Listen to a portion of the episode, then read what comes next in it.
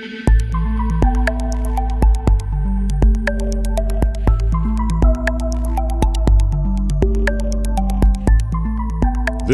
is the Oncozine Brief with Peter Hofland and Sonia Portillo.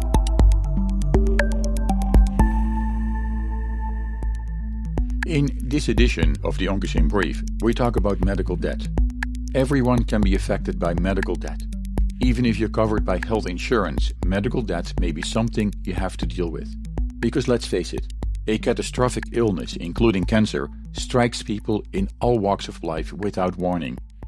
And paralyzing medical debt hits people when they're down, turning tragedy into travesty. Today, the immense iceberg of medical debt submerges millions of people in a sea of hopelessness. This can adversely affect the course of their illness, damaging their ability to recover. I'm Peter Hofland, and this is the Oncozine Brief. In today's show, we talk about medical debt with Robert Goff, one of the co authors of a new book about the subject. Goff wrote the book End Medical Debt Curing America's 1 trillion unpayable healthcare debt, together with Jerry Ashton and Craig Antico. With more than 40 years of experience in the healthcare industry, Robert Goff is a recognized expert in care delivery, organization, and financing. His career spans a wide range of leadership positions as a hospital administrator, managed care executive, and consultant. And as an entrepreneur, Goff has been responsible for the development of numerous healthcare businesses, including one of the first for profit HMOs in New York State, one of the earliest physician practice management companies, a chain of urgent care centers, and the first network model Medicare and Medicaid managed care plans in a secondary market. He recently retired as the executive director and CEO of University Physicians Network in New York City. The Oncozine Brief is developed in collaboration with our online journal, Oncozine, at www.oncozine.com, where you can find additional information and the latest news about cancer, cancer diagnosis, and the treatment of cancer, as well as prevention. Let's listen to our interview with Robert Goff.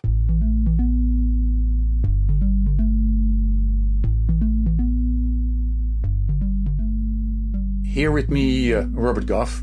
Robert is the uh, author of a publication called End Medical Debt and RIP Medical Debt. Before we're going to talk a little bit about this book, Robert, can you tell me a little bit about your background and why this subject is of interest to you? So I have spent over 45 years in the healthcare area, in the administrative area, my clinical background has been in the end stage renal disease area in particular. But over the years, regardless of what I was involved with, the issue of the affordability of healthcare has always troubled me. As we keep on getting more and more sophisticated, I am seeing less and less people able to afford either the care or the health insurance premiums.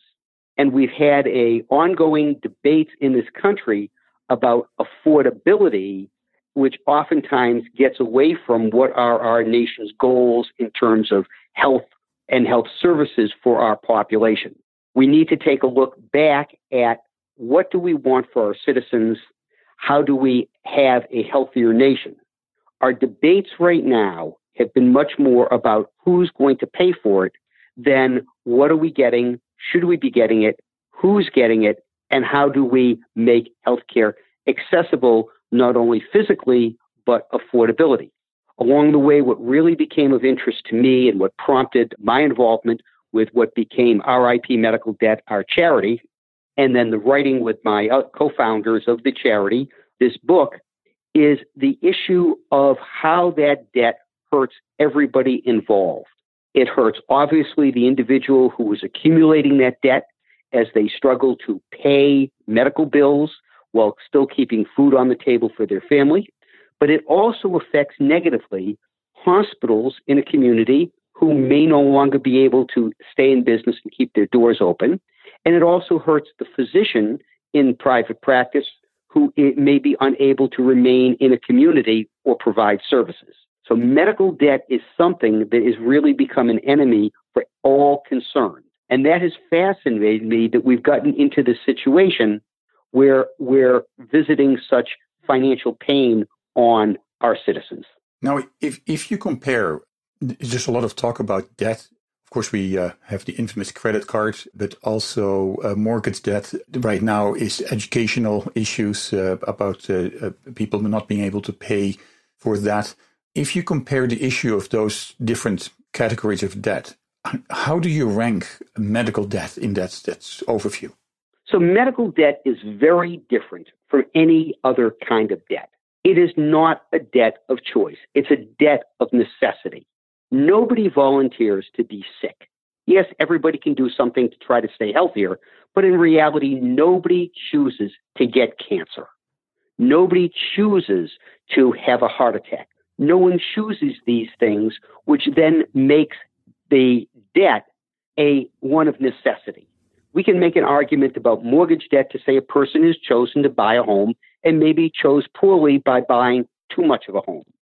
Or a person even seeking education goes into debt. Maybe they could have built their education career in a less costly manner. Those are choices. Medical debt is very, very different because the people involved who consume it really have no choice. It's a matter of, you know, if I don't have that medical procedure, the belief is I will not survive. Therefore, what are my choices? That's the big difference that uh, that accumulates. I think uh, the issue of student debt is one that we also hear an awful lot about and comparable, but medical debt is the area that we have the our focus on, and because of that necessity, it's not a voluntary act. Right. Well, that, that's obvious, very clear. Um, and I think it's also good for our listeners to understand how serious this is uh, when when we talk about the issue of medical debt. Now, one of the things that you write about in your book, and I think it's also in the article that you that, that we've published in our journal, online journal Oncozine, is that there is about a one trillion dollar of unpaid healthcare debt in this country. Can you tell me a little bit more about that? Sure. So this is the accumulated debt really over the last five to seven years that's been accumulated of individuals who not only haven't paid the bills, but it's unpayable by the individual. This is what has accumulated based upon high deductibles, on individuals who have been caught in the trap of out of network services that haven't been paid, where they do not have the resources to make payment of that debt and whether they're expecting their insurance to or there are gaps in the insurance, the reality is that every year we keep on accumulating more and more of that burden. Where we've gotten involved as a charity, RIP Medical Debt, is we seek to acquire that debt and using donated funds, abolish it. And by abolishing that debt, take the burden away from the individual, take that piece off their back, notify the credit reporting agencies, credit scores go up, there's a certain stress level of the patient that uh, has been removed, and hopefully in the process, they will as well feel more comfortable interacting with the healthcare system. Now, there's an interesting piece that we use in, in our criteria. Medical debt, and most people don't know this, but hospitals, some physicians take what they cannot collect after they've tried using collection agencies and they actually sell that debt. They sell that debt for pennies on the dollar. They're happy to get what they can. The chief financial officer of the hospital says, gee, this is great. I just sold uh, $10,000 worth of uh, medical debt and I sold it for $1,000. Well, what we try to do is buy that at the time it's being sold for pennies on the dollar so that we can maximize the impact. And to date, we have abolished in excess of $500 million of consumer medical debt. When we acquire debt, we look to abolish debt where the individual is no more than two times above the uh, poverty level, where the debt is causing them to become insolvent, where the burden is greater than 5% of their assets.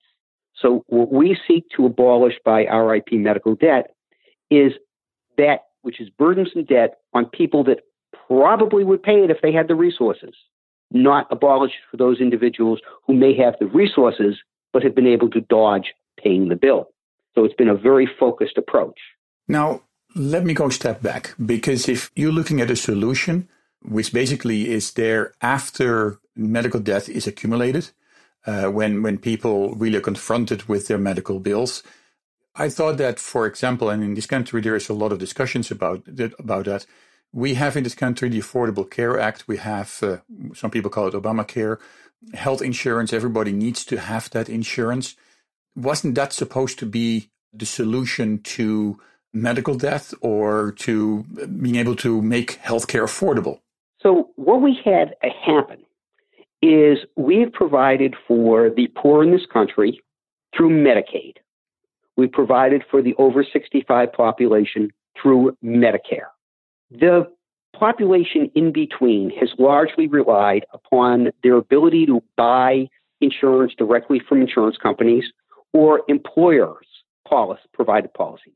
What unfortunately has occurred is as the price of healthcare services gone up, healthcare premiums have gone up. As healthcare premiums gone up, employers and individuals have sought to reduce those payroll deductions, the increases in those premiums, by literally reducing the amount of health benefit they get. This is where we came back to deductibles, and the average deductible in this country now is about $2,000 for an individual.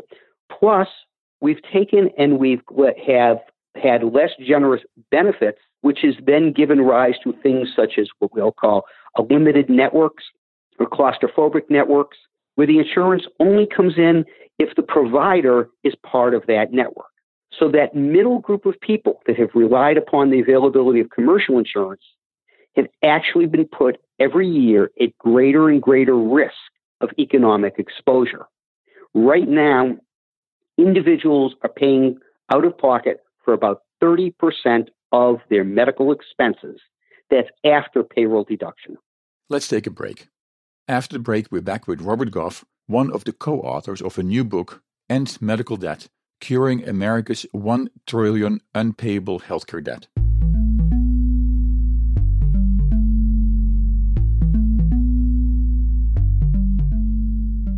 Each day, researchers make discoveries that bring us closer to the moment when all cancer patients can become survivors. Their progress is made possible with the help of clinical trials. Clinical trials are the brightest torch researchers have to light their way towards better treatments. And if you've been diagnosed with cancer, they may be your brightest ray of hope. Speak with your doctor and visit standuptocancer.org slash clinical trials to learn more.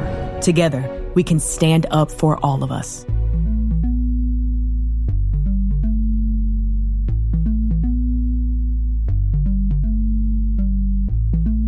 This is the Oncozine Brief with Peter Hofland and Sonia Portillo.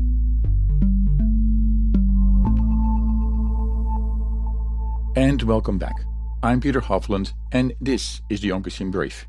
If you're just joining us, today in the Oncozine Brief, we talk with Robert Goff about medical debt.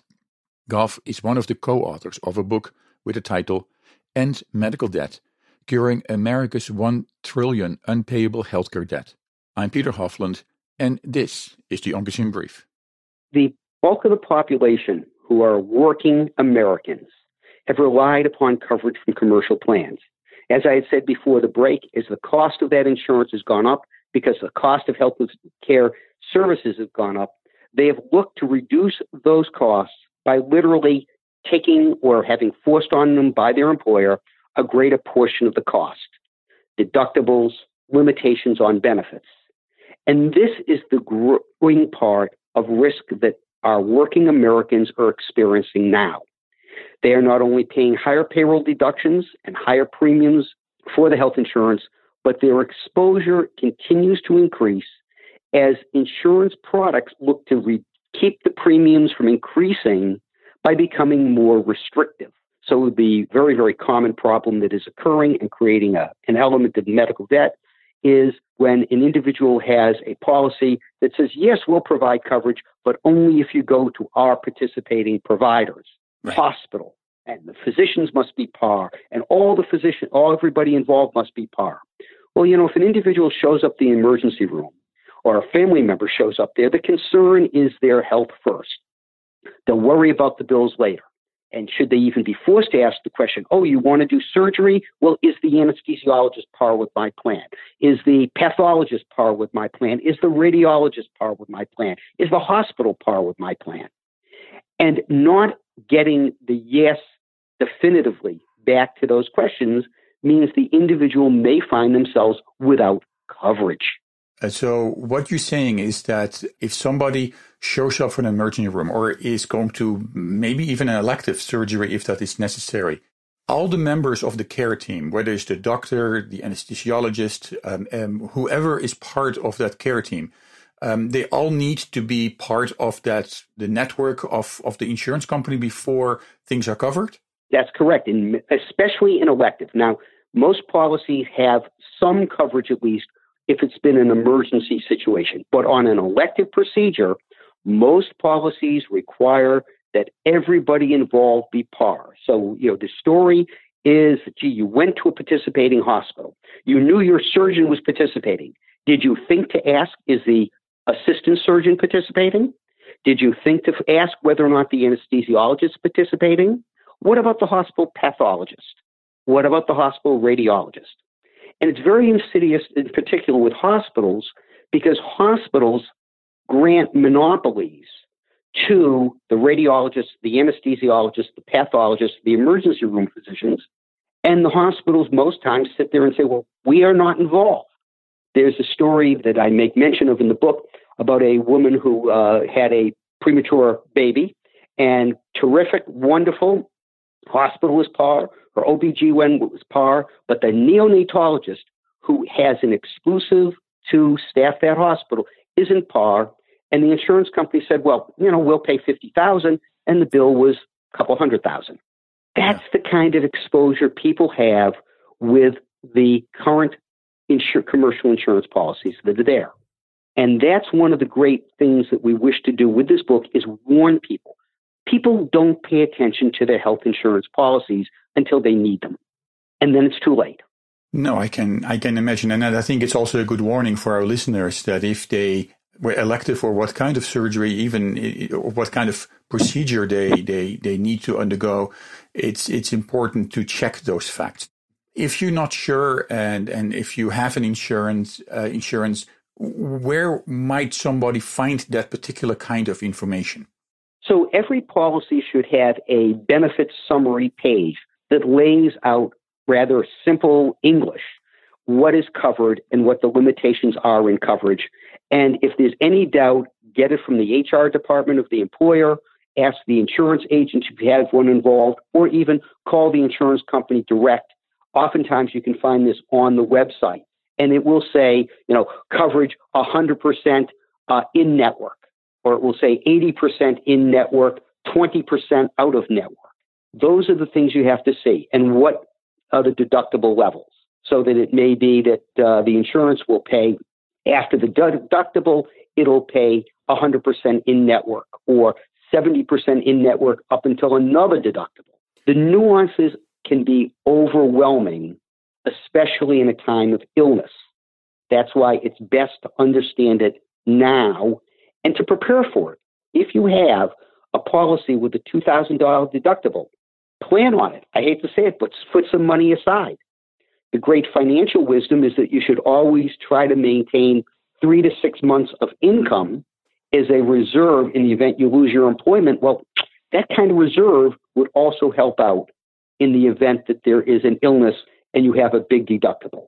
And then pay attention to who the providers are. There's another piece I would mention. Look at the policy uh, limitations in terms of things such as radiology and laboratory. You may have a 20% copay. Well, okay, if you go to a hospital, that MRI may be $1,000. That's a $200 uh, copay. But if you go to a private freestanding, that bill may only be $700 to the insurance company. Well, you're at 140 or right. less. Yeah. Same thing, laboratory work at a hospital is about 300% or more of a commercial laboratory. So when your physician says, gee, you need an MRI, and says, well, gee, go to my, you know, go to the local hospital I work out of, pause for a minute. And, and the other guidance I always will give is if you're going to feel economic stress when obtaining medical services, tell your physician early on. Don't be embarrassed. Physicians have a very special relationship with their patients. They want them to be well. They're concerned about them. And they will work with you in planning your care, trying to maximize your insurance coverage. Doesn't mean they'll be 100% successful, but they at least will try to, when they make a referral, say, well, here are the choices. This one, let's make sure they're par with your network first.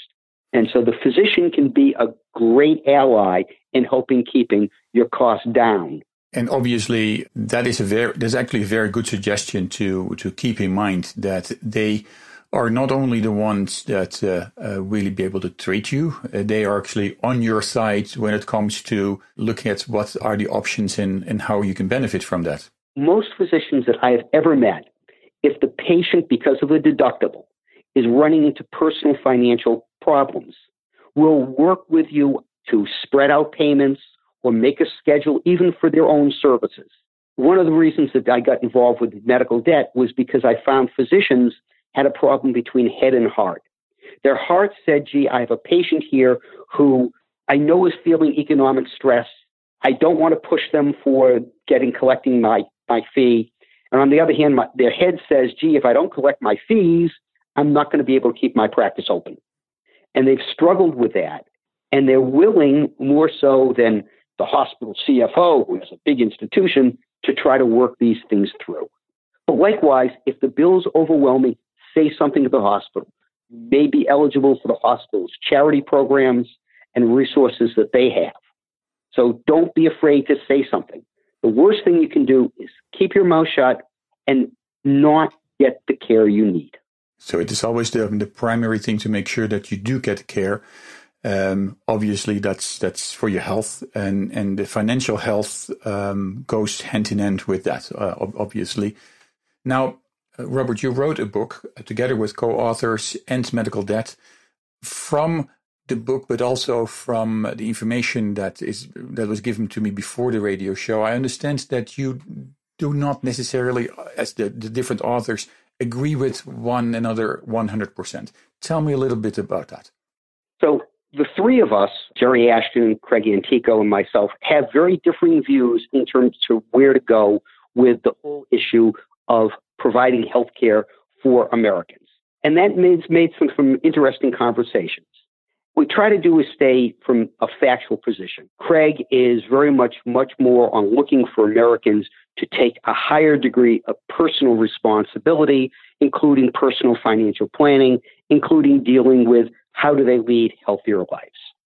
Jerry Ashton has a much different view. He is much more of a Medicare for all, let the government take care of it. It's his, you know, he takes the view of healthcare is a vital service and the taxes pay for police, which are a vital service, and fire, which is a vital service. So why do we make people who are become ill pay for a vital service when they're ill? I have a, a bit of a different view in terms of that, and it's part of where I come in my objections and concerns regarding uh, the Affordable Care Act, which some people call Obamacare, and then there are facts regarding Medicare of all that I think a lot of people are talking about without knowing what they're talking about, quite frankly. I view the whole, the whole issue that I see is one of cost. If healthcare didn't cost as much as it did, it would not be resulting in the kind of premiums we have and the lack of coverage issues and the unaffordability of healthcare services. Let's take a short break here, and then we talk some more about medical debt with Robert Goff, one of the co authors of a book, End Medical Debt Curing America's 1 trillion unpayable healthcare debt.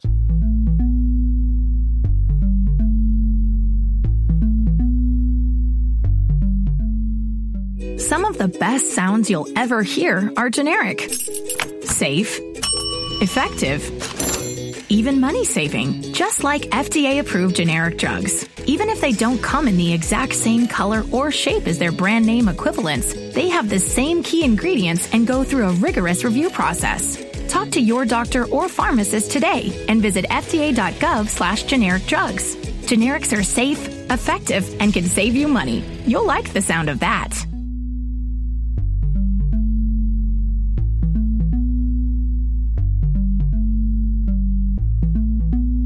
This is the Oncozine Brief with Peter Hofland and Sonia Portillo.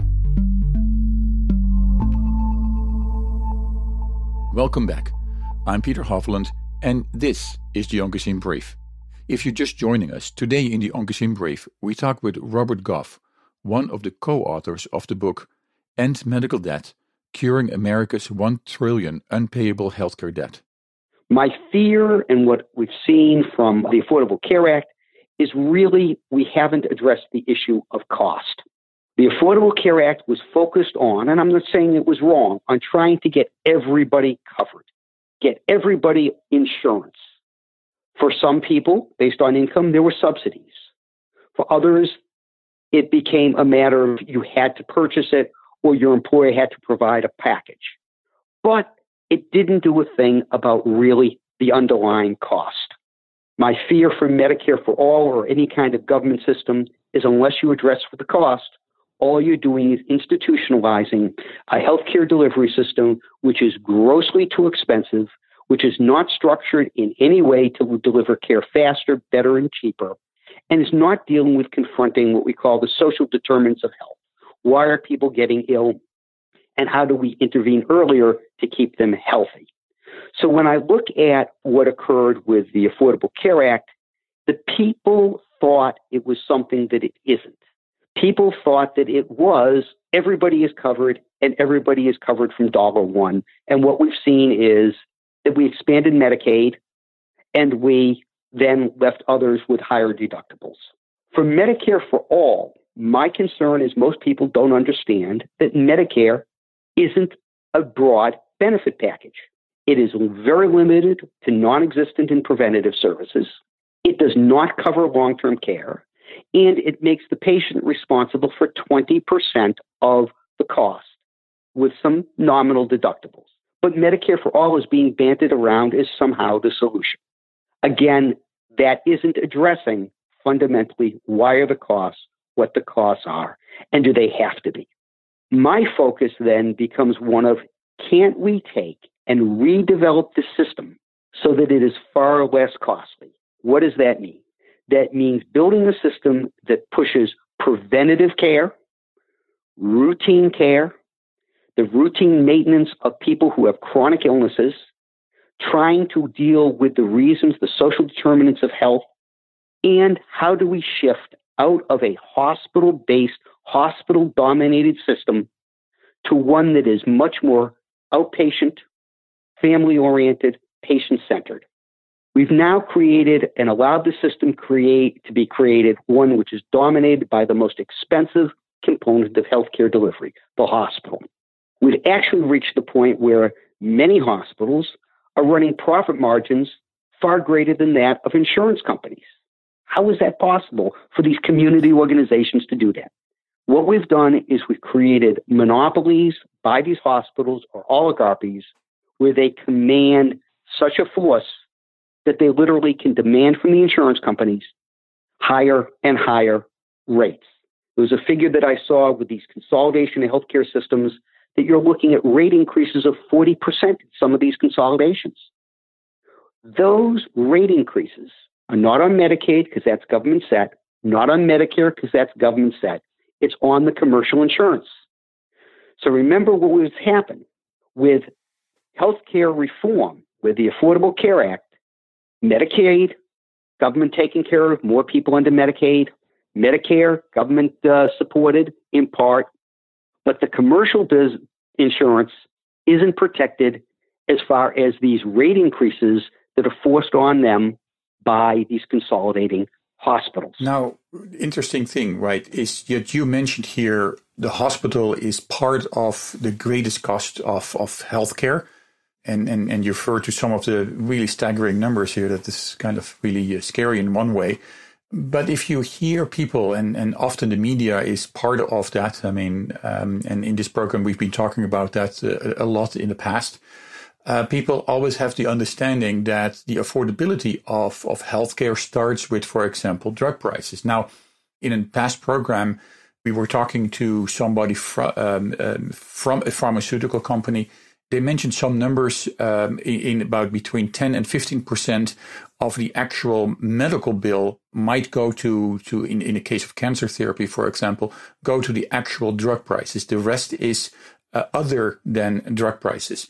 where you are standing, I mean, how do you look at those numbers and, and, and what should people really know about that?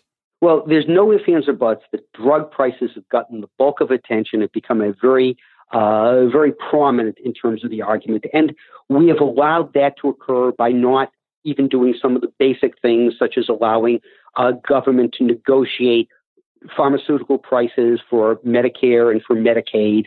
I mean, and the commercial plans attempt to do that. Most of them don't have the uh, volume in order to bring that down. I will tell you, I found some very fascinating things occurring. Um, at Sloan Kettering Cancer Institute, the physicians got together and told the a couple of the pharmaceutical companies that uh, they weren't going to move to the next generation uh, meds mm-hmm. unless the price came down. And many of these things where the physicians are beginning to say, and with, with their hospital, well, let's take a look. Do we really need to go to that next generation, or wait, can we continue? Or can we use two medications as opposed to this newest, latest, and greatest? You have a similar type problem with the drug companies that you have with hospitals, and that is the oligarchy. There's only one or two manufacturers, they have the ability to increase the prices without that competition. That whole area of how long should a drug have the exclusivity, the copyright uh, protection needs to be looked at. Uh, we have to take a look at how some of these drugs are being promoted. There's an old number around, I haven't seen a new one, that pharmaceutical companies are spending over $30,000 per physician per year in promoting their drugs. It becomes overwhelming. And by the way, the public also has a role in this because if you talk to physicians, a lot of the demand for a script comes from the patient who saw that ad on TV. I was reading an article about um, what is the impact of patient satisfaction physician systems right. on prescription writing. And physicians who are rated by their patients actually prescribe more prescriptions because the patient is asking for them. And it's kind of like, well, I got to get my I got to get my uh, satisfaction scores up. I mean, I'm going to be rated. I may my compensation may be adjusted. You know, we we have a problem in pediatrics that we've moved to so many pediatric antibiotics that many children are becoming immune to the routine scripts because they've been given so many antibiotics over the early years. We have to understand that on antibiotics, it doesn't work on a virus. It only works on bacteria. But the parent is demanding the script. The physician says, gee, it's easier to write than to, you know, and it's not going to do any harm. Well, it's created harm. It's definitely creating harm in the fact that you treat somebody with somebody that something that might is is not made for that particular disease. Look, at uh, patients have to be their own advocate, and I respect that, and any quality physician respects that as well. Physicians have to become educators much more, and I know that's a problem when they're trying to see the volume of patients that they're seeing, but they have to educate the patient of when the drug is right for the patient and wrong for the patient. The antibiotic example is very clear. Giving antibiotics when a person has a virus is going to do absolutely nothing for that virus. The patient may feel good, gee, I got a script. The uh, doctor may get a better score in their uh, Press Ganey uh, patient satisfaction study, but they haven't done right by the patient. The amount of pharmaceutical advertising is absolutely incredible, and its goal is to influence the patient to ask, the patient to push. Doctor, what about, what about, what about? I found that uh, quality physicians will say, this is why I'm prescribing this. Yes, it's not the name brand, it's generic, or it is the earlier generation because it will do just as well it doesn't have the side effects of the of this or that, or quite frankly, the side effects are so mild, I can save you a lot of money by ordering this script as well. You know, that to me is a real problem that we have, and I'm not sure, quite frankly, whether or not the pharmaceutical advertising should have ever been allowed. I think it becomes far too much noise within the system, but the pharmaceutical companies are advertised because it works, it promotes, now, you know, you mentioned uh, the colonoscopy. I, I would put in whenever I have a chance. I'm a firm believer in colonoscopies. It's not that bad. it's a ritual that, and as a matter of fact, what we're finding now is that colon cancer is actually becoming more common in younger people. So it used to be at age 50, the colonoscopy was the ritual, you know, that you've reached that point. The reality is we're now seeing cancers in 20 and 30 year olds that we never saw before. Whether it's related to diet or environment, nobody has really fully studied. But it's a real must because our ability to treat colon cancer when it's caught late, we don't do well. The patients don't do well. It's much easier when the you know when the person is having a colonoscopy to one be checked out. Also, the polyp in a precancerous state can be just nipped right there during the procedure and done. So it's a it's well worth it. Uh, the inconvenience of losing basically a day in one's life, it's very much worth taking that effort. Colon cancer, is, you know, is not something to be dismissed, and no one wants it, no one enjoys it, but I'm a firm I'm a firm believer. So please, whoever's listening, get your colonoscopy. yeah, it, it is definitely a topic that uh, in March uh, we actually been discussing a lot. Uh, March was uh, National uh, Colorectal um, Cancer Awareness Month. Um, so it, it's definitely a, a, very important subject uh, for people to get screened um, and to understand that screening may help them to avoid the cancer. And in, in contrast to different forms of cancer, colorectal cancer can be avoided if if you um, are getting the right treatment uh, on time. And in the pre-cancer situations polyps can be removed and doctors can actually do what they need to do. So that's a unique way of colorectal cancer. Let's take a short break. After the break we're back with our interview with robert goff. I'm peter hofland and this is the Oncozine brief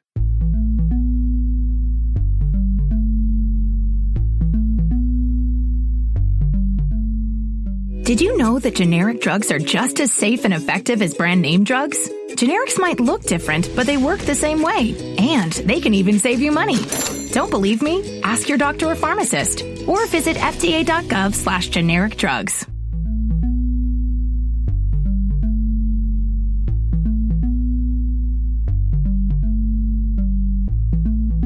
This is the Oncozine Brief with Peter Hofland and Sonia Portillo.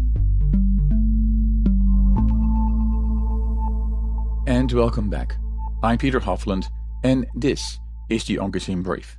Our interview today with Robert Goff, one of the co authors of the book End Medical Debt Curing America's 1 Trillion Unpayable Healthcare Debt, was originally recorded in March 2019. Let, let me talk a little bit more about your organization uh, because one of the things you have a goal to reach by 2020. Tell me a little bit about that. So our goal is to abolish $1 billion of consumer medical debt by 2020. And I firmly believe we're going to make it. We've abolished in excess of a uh, half a billion dollars in consumer medical debt at this point of time. And, and how long did that take? So the organization is uh, now five years old. We limped along for the first two years until we were discovered based upon the first book that Jerry Ashton and I wrote called The Patient, the Doctor, and the Bill Collector, which was discovered by the John Oliver show on HBO. And John Oliver was making a point about predatory collection practices and had acquired through a paper company the right to go after, to pursue $15 million of consumer medical debt.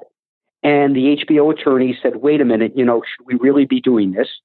And fortunately, the HBO attorneys knew an attorney who knew me, and we were asked to come in and we abolished the $15 million worth of medical debt on John Oliver's behalf, for which we received our logo on his uh, show for nine seconds, and the name of the charity was mentioned three times. And from there, it has taken off. We've had tremendous, tremendous support, and it's ranged from an evangelical church in uh, outside of Dallas that was able to abolish through us $11 million worth of consumer medical debt in the zip code areas that their church services and draws from. They were thrilled. They did it for Easter. They announced it at the Easter service. We had, and I'll tell you one that struck me very, uh, very personally.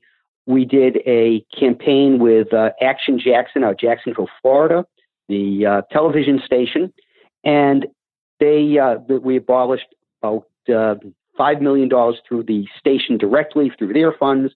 But the public came through. And one of the letters that we received was from this gentleman. He said, Look, at my wife recently died of cancer. I had good insurance. We weren't hurt economically.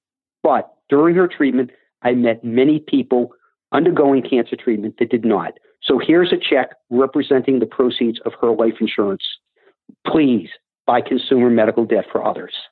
So the range has been phenomenal in the support that has for this idea. Because when you think of it, the idea that hospitals in particular, some physicians, are selling their debt to collectors for pennies on the dollar to pursue people in their own communities. These are hospitals that have said, we care about the community, and they do, but their CFO says, ah, I gotta I want to make some money here. Yeah. They're not, you know, the, the charity care by hospitals is actually dropping in this country, the amount of charity care they're giving. So here we are cleaning up after the fact, if you will, trying to do what we can. In a perfect world, I'd love to, you know, not be involved, not need to do this. I'd love to see a healthcare system and a method of that is affordable so that we could provide for everybody in this country. Right now, we're kind of like cleaning up after the parade, if you will, with this consumer medical debt. We will continue to do this. Our goal is to abolish a billion dollars worth of consumer medical debt. We're better than halfway there. And given the number of people that keep stepping up, businesses that step up, I firmly believe we will make that goal. Now, we are really close to the end of this program, and I think it was fascinating to hear you talk about some of the issues that are really there with uh, medical debt. I think most of our listeners also are completely unaware of this fact and, and how it may impact them, or if it doesn't impact them, like the gentleman in Florida you refer to, how it may impact the community. Um, that's, it's really an eye opener, I would say.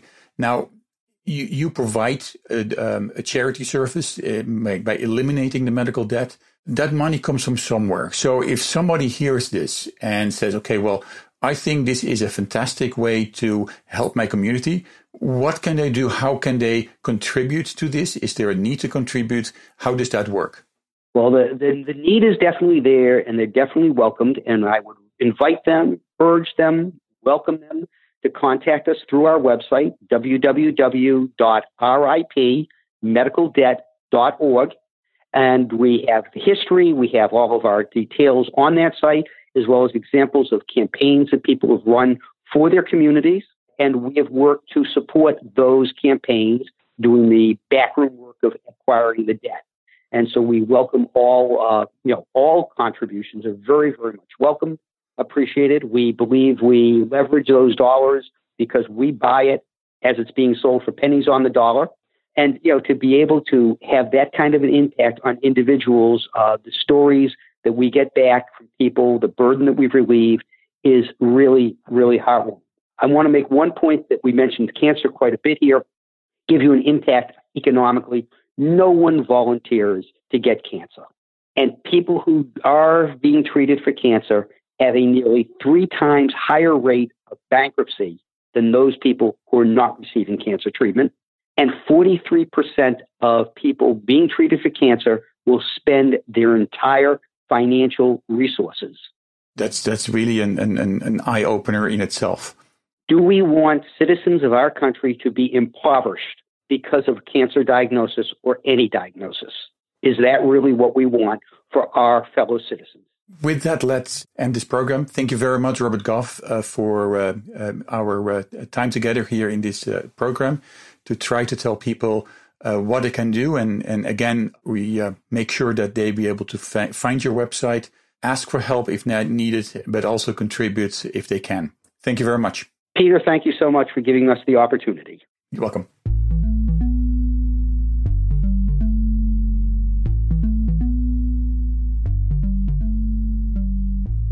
If you want to know more about the effects of medical debt, check out Robert Goff's article in our online journal Oncozine at www.oncozine.com. In this article, with the title The Fear Insurance Will Not Cover, Goff writes about the problem and how we got here. He writes about the impossibility of making insurance coverage broad and affordable when the cost of medical services is so prohibitive. Also, you can order his book, End Medical Debt Curing America's 1 Trillion Unpayable Healthcare Debt, via Amazon and Barnes & Nobles or via Oncozine. For us here at the Oncozine Brief, we want to thank you, our listeners and underwriters, for your ongoing support. Thanks to your support, our program now has a wider reach with distribution via iHeartRadio, in addition to PRX Public Radio Exchange, and in the United Kingdom and mainland Europe via UK Health Radio. You can also download our program via iTunes. In Arizona, you can listen to the Oncozine Brief via Independent Talk 1100 KFNX, one of the top 10 radio stations in Arizona, reaching almost 5 million people throughout the state. For more information about that, check out our online journal Oncozine at www.oncozine.com. To help make this program possible, please visit our page at patreon.com forward slash the Oncozine Brief. That is P A T R E O N dot com forward slash the Oncozine Brief. Your support for this program is important. It allows us to bring you interviews with experts involved in the development of novel diagnostics and new treatments. So please visit our page on patreon.com forward slash the Oncozine Brief. If you're living in the United States and want to receive our newsletter, text the word cancer to 66866 and we will make sure that you'll receive our newsletter, which includes an overview of the latest news in oncology and hematology. Thank you all, and thank you for listening. And join us again for our next episode. I'm Peter Hofland, and this is the Oncozine Brief.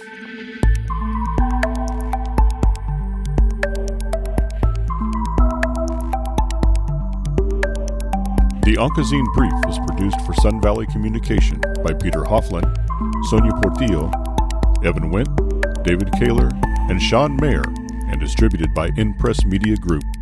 Support for the Oncozine Brief comes from listeners of this station and our commercial underwriters and advertisers. For more information about underwriting and sponsoring options, contact Sean Mayer in California at 949 923 1660 or visit our website at oncozine.com forward slash underwriting. The Oncozine Brief contains health and medicine related information and is provided for educational and entertainment purposes only. The content is not intended as a substitute for professional medical or health advice and does not replace your doctor's advice. Your doctor is the best person to answer questions about your personal health. If you hear something in this program that doesn't agree with what your doctor has told you, ask him or her about it.